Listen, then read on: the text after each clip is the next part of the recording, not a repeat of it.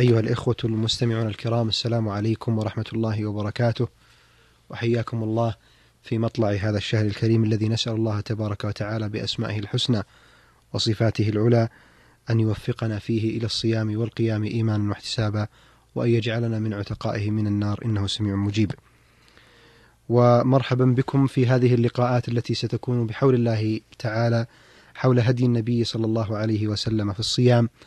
وحول ما قيده إمام من أئمة الهدى من أعلام هذه الأمة وهو ابن قيم الجوزية رحمة الله تعالى عليه في كتابه زاد المعاد في هدي خير العباد. في هذه اللقاءات التي سيشرفنا ويسعدنا فيها فضيلة الشيخ الدكتور عبد الكريم بن عبد الله الخضير وفقه الله ليعلق على ما أورد ابن القيم رحمة الله تعالى عليه في ذلك الكتاب القيم. في مطلع هذه اللقاءات سرني ويسعدني أن نرحب بفضيلة الشيخ الدكتور عبد الكريم. حياكم الله شيخ عبد الكريم وأهلا وسهلا بكم معنا في هذه اللقاءات. حياكم الله وبارك فيكم وفي الأخوة المستمعين.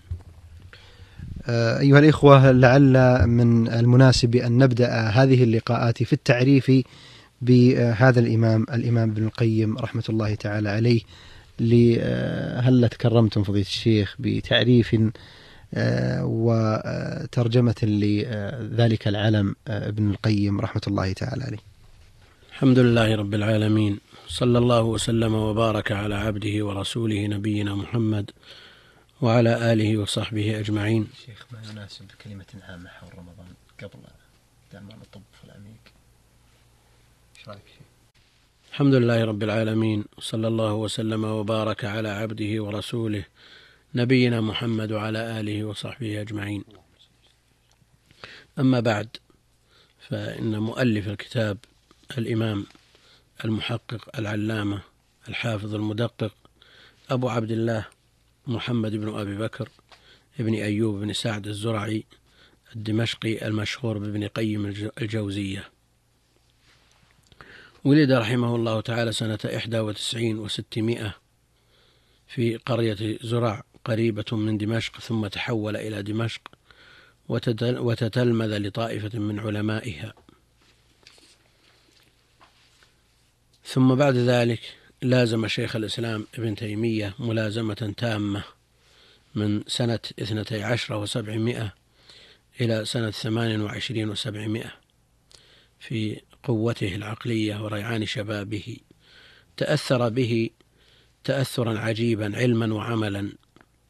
إلا أنه لم يكن له مقلدا تقليدا أعمى يأخذ بكل ما يقول من غير روية ولا بحث ولا استدلال ولا نظر.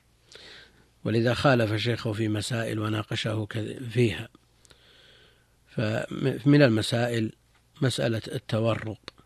قال فيها ولقد ناقشت شيخنا مرارا يعني عله أن يرجع عن القول بالتحريم لكنه لم يرجع. المقصود أن ابن القيم لا ليس كما يقوله بعض الناس أنه صورة لشيخ الإسلام وأنه كالبوق. لا ليس الأمر كذلك بل مؤلفات ابن القيم تختلف اختلافا كبيرا عن مؤلفات شيخه في طريقة العرض والأسلوب. وشيخ الإسلام كما يقال على متانة علمه وجزالة أسلوبه يخاطب العقول. وأما ابن القيم فلرقة أسلوبه وأدبه فإنه كما يقول أهل العلم أنه يخاطب القلوب. مصنفات ابن القيم شاهدة على ذلك وهي كثيرة جدا في مختلف العلوم والمعارف تدل على دقة وفهم عجيبين.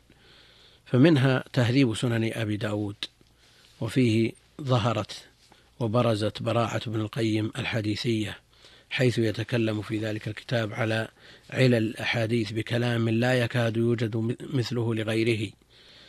من ذلكم إعلام الموقعين عن رب العالمين وهو كتاب نفيس في بابه في الفتوى وشروطها وأهلها والتحذير من الإقدام عليها بغير علم ومن ذلكم طريق الهجرتين وباب السعادتين.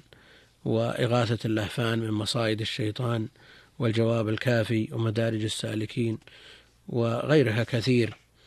ومن أنفس كتبه كتابه الذي نحن بصدد الإفادة منه زاد المعاد في هدي خير العباد. توفي ابن القيم رحمه الله تعالى سنة إحدى وخمسين وسبعمائة. شيخ عبد الكريم هذا الكتاب لو توقفنا عنده قليلا. منهج الشيخ فيه أو تعريف عام بهذا الكتاب الذي هو زاد المعاد في هدي خير العباد لو تكرم. زاد المعاد في هدي خير العباد وقد اختصر اسمه في النقل عند أهل العلم فيكون قال ابن, قال ابن القيم في الهدي.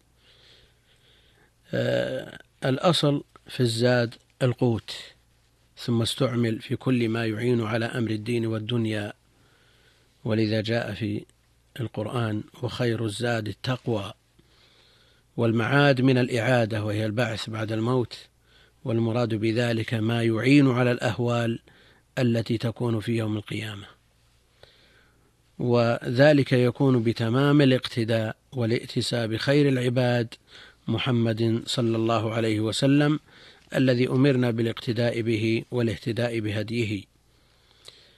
والهدي السيرة والهيئة والطريقة كما في النهاية لابن الأثير. فهدي النبي عليه الصلاة والسلام طريقته وسيرته وسنته وهيئته وهو خير الهدي. كما كان رسول الله صلى الله عليه وسلم يقول في خطبته فيما رواه الإمام مسلم وغيره من حديث جابر رضي الله عنه أن النبي عليه الصلاة والسلام إذا خطب كان كأنه منذر جيش يقول صبحكم ومساكم ويقول أما بعد فإن خير الحديث كتاب الله وخير الهدي هدي محمد صلى الله عليه وسلم الحديث. فأحسن الطرق طريق محمد عليه الصلاة والسلام.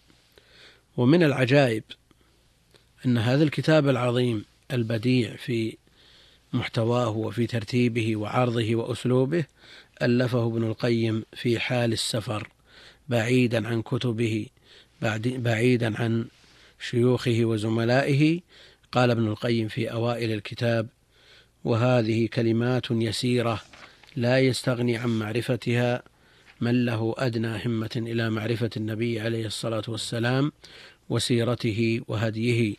اقتضاها الخاطر المكدود على عجره وبجره أي على معايبه ومساويه مع البضاعة المزجاة التي لا تنفتح لها أبواب السدد ولا يتنافس فيها المتنافسون مع تعليقها في حال السفر لا الإقامة والقلب بكل واد منه شعبة والهمة قد تفرقت شذر مذر والكتاب مفقود. يعني لأنه مسافر. والكتاب مفقود ومن يفتح باب العلم لمذاكرته معدوم غير موجود. يعني من أهل العلم والزملاء والأقران. فعود العلم النافع الكفيل بالسعادة قد أصبح ذاويا وربعه قد أوحش من أهله وعاد منهم خاليا. فلسان العالم قد ملئ بالغلول مضاربة لغلبة الجاهلين وعادت موارد شفائه وهي معاطبه لكثرة لكثرة المنحرفين والمحرفين. فليس له معول إلا على الصبر الجميل وما له ناصر ولا معين إلا الله وحده وهو حسبنا ونعم الوكيل. هكذا ذكر ابن القيم في مقدمة الكتاب وأنه ألفه في حال السفر وهذا من مما يدل على إمامة هذا الرجل وإحاطته بهدي النبي عليه الصلاة والسلام وما جاء عنه في سيرته وسنته صلى الله عليه وسلم.